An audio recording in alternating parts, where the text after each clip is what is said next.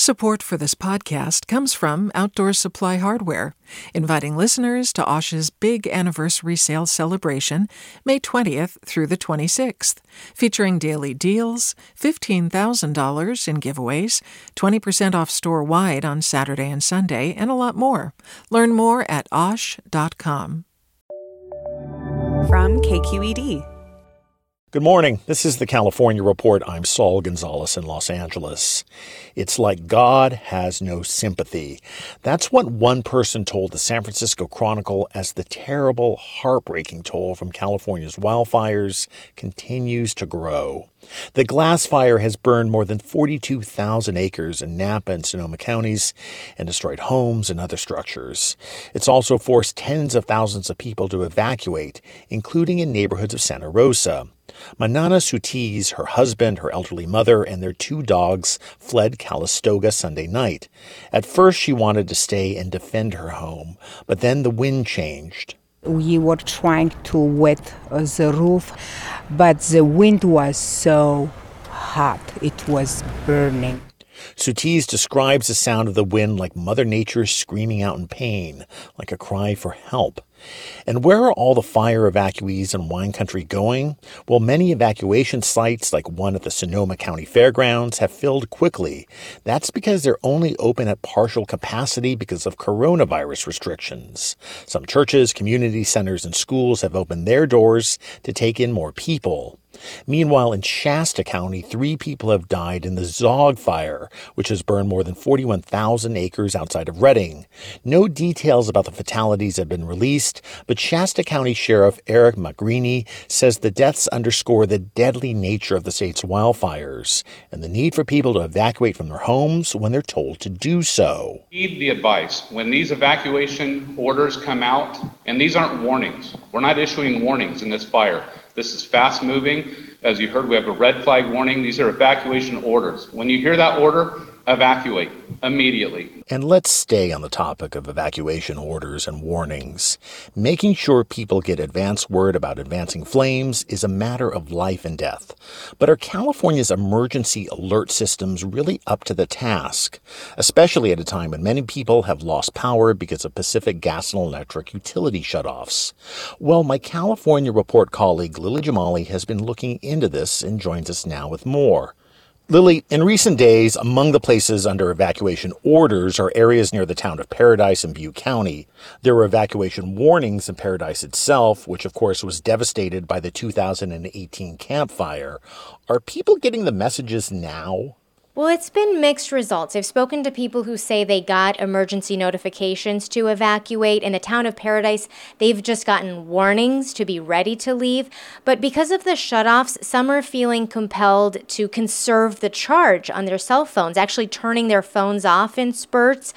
So, you know, while most PG&E customers now have their power restored, you know, this whole situation has shown how difficult it is to deal with not having consistent power while also trying to keep up with the latest information on whether it's time to go. It's been really stressful for a lot of people. Power shutoffs aside, I know you've been digging into just how fragmented California's warning systems are, really across the state. So, why, after so many wildfires and so many other natural disasters, are things still this way? Well, smartphones have been something of a double edged sword, from what I've learned. You know, back when we all had landlines, county officials would use reverse 911 to reach us during emergencies. Now that we all have cell phones, we're being urged to opt into our local county alert system systems. I live in Alameda County, so I get AC alerts. And every county in California has its own system. It's it's a real hodgepodge. Different systems, different vendors, and these systems don't appear to be well integrated statewide. And that's a real problem because things are constantly changing. Just to give you a quick example, California recently passed a statewide law targeting robocalls. So in Yolo County near Sacramento last month, they tried reaching some residents to tell them to evacuate in the middle of the night because of a fire. And they later found out that all of those calls were blocked. They registered as potential spam. Yolo County caught that in an audit after the evacuation notice failed and figured out what happened. But it's almost like every county is left to their own devices to figure these things out. You know, it's striking that during the 2018 Camp Fire in Paradise, no one got notifications at all. That helped lead to the death of over 80 people. This year, we've had several fire fatalities as well in California. So, do the systems work this time around? Yeah, this is interesting because they're aware that that opt in system has its limitations. They use something called Code Red, but they've overlaid that with this federally run system called IPAWS that can get to everyone else that hasn't opted in in a particular area. But a couple of weeks ago, in fact, it was that morning when the sky was orange all day, uh, campfire survivor Kirk Trostle told me he saw fire coming towards Paradise. And in fact, his part of the town was under an evacuation evacuation warning. The town of Paradise had sent texts and phone calls. But Trostle says he never got anything. He is a former Chico police chief. Here's what he told me. I mean, it's like, what the hell is going on? How many lessons have to be learned before our leadership in the communities and the state get it right? It turns out Paradise Police did, in fact, send those notifications for Kirk Trostle's zone, but according to the report card showing how many people actually got them, it turns out hundreds of those calls are listed as operator intercept, which in short means they never got to the people they were trying to reach. All right. That is the California Report's Lily Jamali. Lily, thanks so much. Thanks, Saul. The fires have dealt a big blow to California's wine industry. Some wineries have burned to the ground, and over a hundred others are within wildfire evacuation zones. The California Report's Nina Sparling talks to one winemaker in St. Helena who isn't sure what the future holds. Aaron Jordan left his vineyard unsure what he'd come back to. The vineyard's not particularly large, it's about four acres. So, I mean, in the grand scheme of life, if that's what goes, I'm at peace with that. I'll I'll I'll plant a new vineyard. He had done what he could to protect the property, stashing things like important documents and an employee's car in a large underground storage area. Jordan finally got some good news when a friend who had not evacuated stopped by the property on Monday afternoon. Some of the vines had burned, he reported, but the buildings were intact. I can only be incredibly appreciative of the efforts that obviously went on to save my business. The full scope of damage for Jordan and other winemakers in the area remains unclear. Even if vines and buildings don't burn, though some have, smoke can affect the flavor of grapes and, in some cases, make them unusable. Jordan already had to toss some of his harvest after the fires in August. There were grapes that we picked that we didn't even try. It was put your nose into the bin of grapes and it smelled like an ashtray, and you eat a grape and it tasted like you'd licked an ashtray. The most recent fires are just the latest in what has already been a tough year for winemakers in California. Nevertheless, Jordan plans to keep making wine in Napa County. For the California Report, I'm Nina Sparling. The new wildfires burning in Northern California come at a time when firefighters are already stretched really thin, with 18,000 firefighters fighting 27 major blazes across the state. CAL FIRE spokesperson Lynn Tolmachoff says crews are focusing their limited resources on containing the Zogg and Glass fires burning in Shasta, Napa, and Sonoma counties. But she says the wind, heat, and low humidity means additional fires are likely to spark elsewhere. And then, of course, as soon as we get a new start uh, happen in the state, you know, we're going to try to get those extinguished as quickly as possible to avoid any more large fires. Hot and dry conditions are expected to continue across the state for the rest of this week. And of course, fires not only affect people, they also threaten the animals we have in our lives. KQED's Alice Woelfle caught up with the Napa Community Animal Response Team, which helps residents evacuate livestock and pets. The glass fire exploded over the weekend, and many residents had only a few minutes to grab belongings and leave.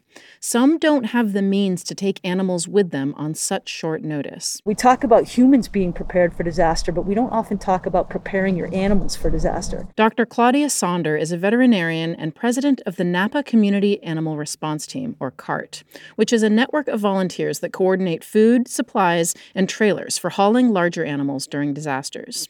She says a little bit of preparation goes a long way when it comes to evacuating animals. What we recommend is that people plan ahead of time and have a luggage tie that's already filled out with the animal's name and your address and contact information. Sonder says people can then braid those tags into a horse's mane or tie it to the horn of a sheep.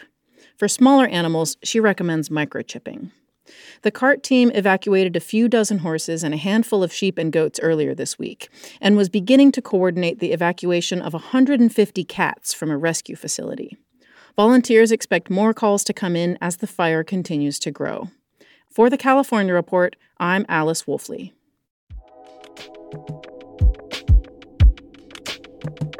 Did you ever wonder what it's like to live alone, hidden in the woods, not speaking to a single soul for 30 years? Or wander the desert, uncover a hidden well, and dive to the bottom of the deepest water hole for 2,000 miles? The Snap Judgment podcast takes you there with amazing stories told by the people who live them, with an original soundscape that drops you directly into their shoes. Snap Judgment Listen and subscribe wherever you get your podcasts.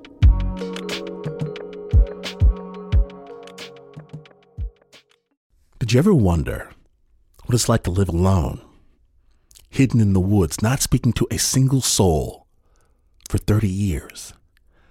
Or wander the desert, uncover a hidden well, and dive to the bottom of the deepest water hole for 2,000 miles? The Snap Judgment podcast takes you there with amazing stories told by the people who live them, with an original soundscape that drops you directly into their shoes. Snap Judgment. Listen and subscribe wherever you get your podcasts. And finally, an important California legislative deadline is fast approaching. Tomorrow, September 30th, is the last day Governor Gavin Newsom has to sign bills into law or veto them. So this can be an anxious time for legislators who are wondering about the fate of bills they've championed. Will the governor take out his pen and sign them or not? I talked about what it's like to wait for Newsom to make a decision with Democratic State Senator Lena Gonzalez, who represents South Los Angeles County in the legislature. It's grueling, I will say, especially during this pandemic when everything needs to be done yesterday. So it's it's pretty grueling to sit and wait because we want action now, especially on the issues that are health and safety related. Like we need uh, the pen to the paper. Do you go online and check a lot, or do you make calls? Just like, okay, yes, what's he doing today? That's right. Yes, we do. We're like, okay, any movement? Okay, no. All right, what's next? Um, and then just again continue to engage with the office, just to say, you know, to kind of apply a little bit of kind pressure and while she waits for Newsom to sign laws or not, the governor got his annual flu shot live during a press conference yesterday as a way to encourage people to get inoculated early. Newsom says widespread vaccinations could avoid an overlap of influenza and COVID 19 infections that might overwhelm the California's healthcare system draining resources uh, and impacting uh, the quality care that all of you deserve and expect of our healthcare delivery system. While the overall positivity rate for COVID 19 has dropped over the last few weeks, the state still says most counties have a substantial or widespread coronavirus case rate. And on this Tuesday, September 29th, that is the California Report, a production of KQED Public Radio. Please tune in to your local NPR station for more news from your part of the state about the wildfires, which so far this season have burned more than three and a half million acres. I'm Saul Gonzalez in Los Angeles. Stay safe, good luck, and talk later.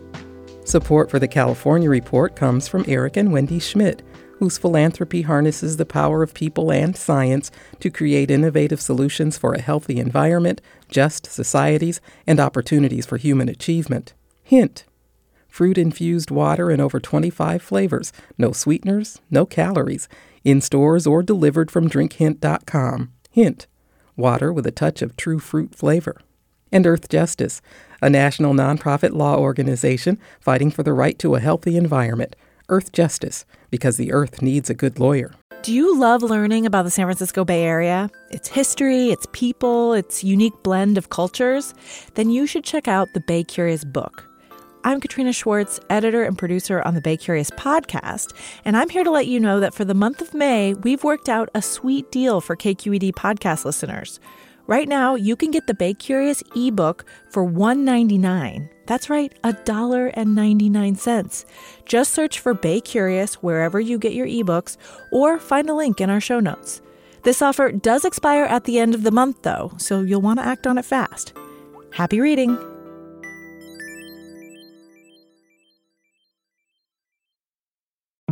I'm Sasha Khokha, host of the California Report magazine. Every week, we bring you stories about what connects us in the giant, diverse Golden State. Because what happens in California changes the world. I love this place. We were once seen as like the place to be, California. The land of milk and honey. That's where you go to Sunshine State, but we just have challenges right now. KQED's California Report magazine. New episodes drop every Friday, wherever you get your podcasts.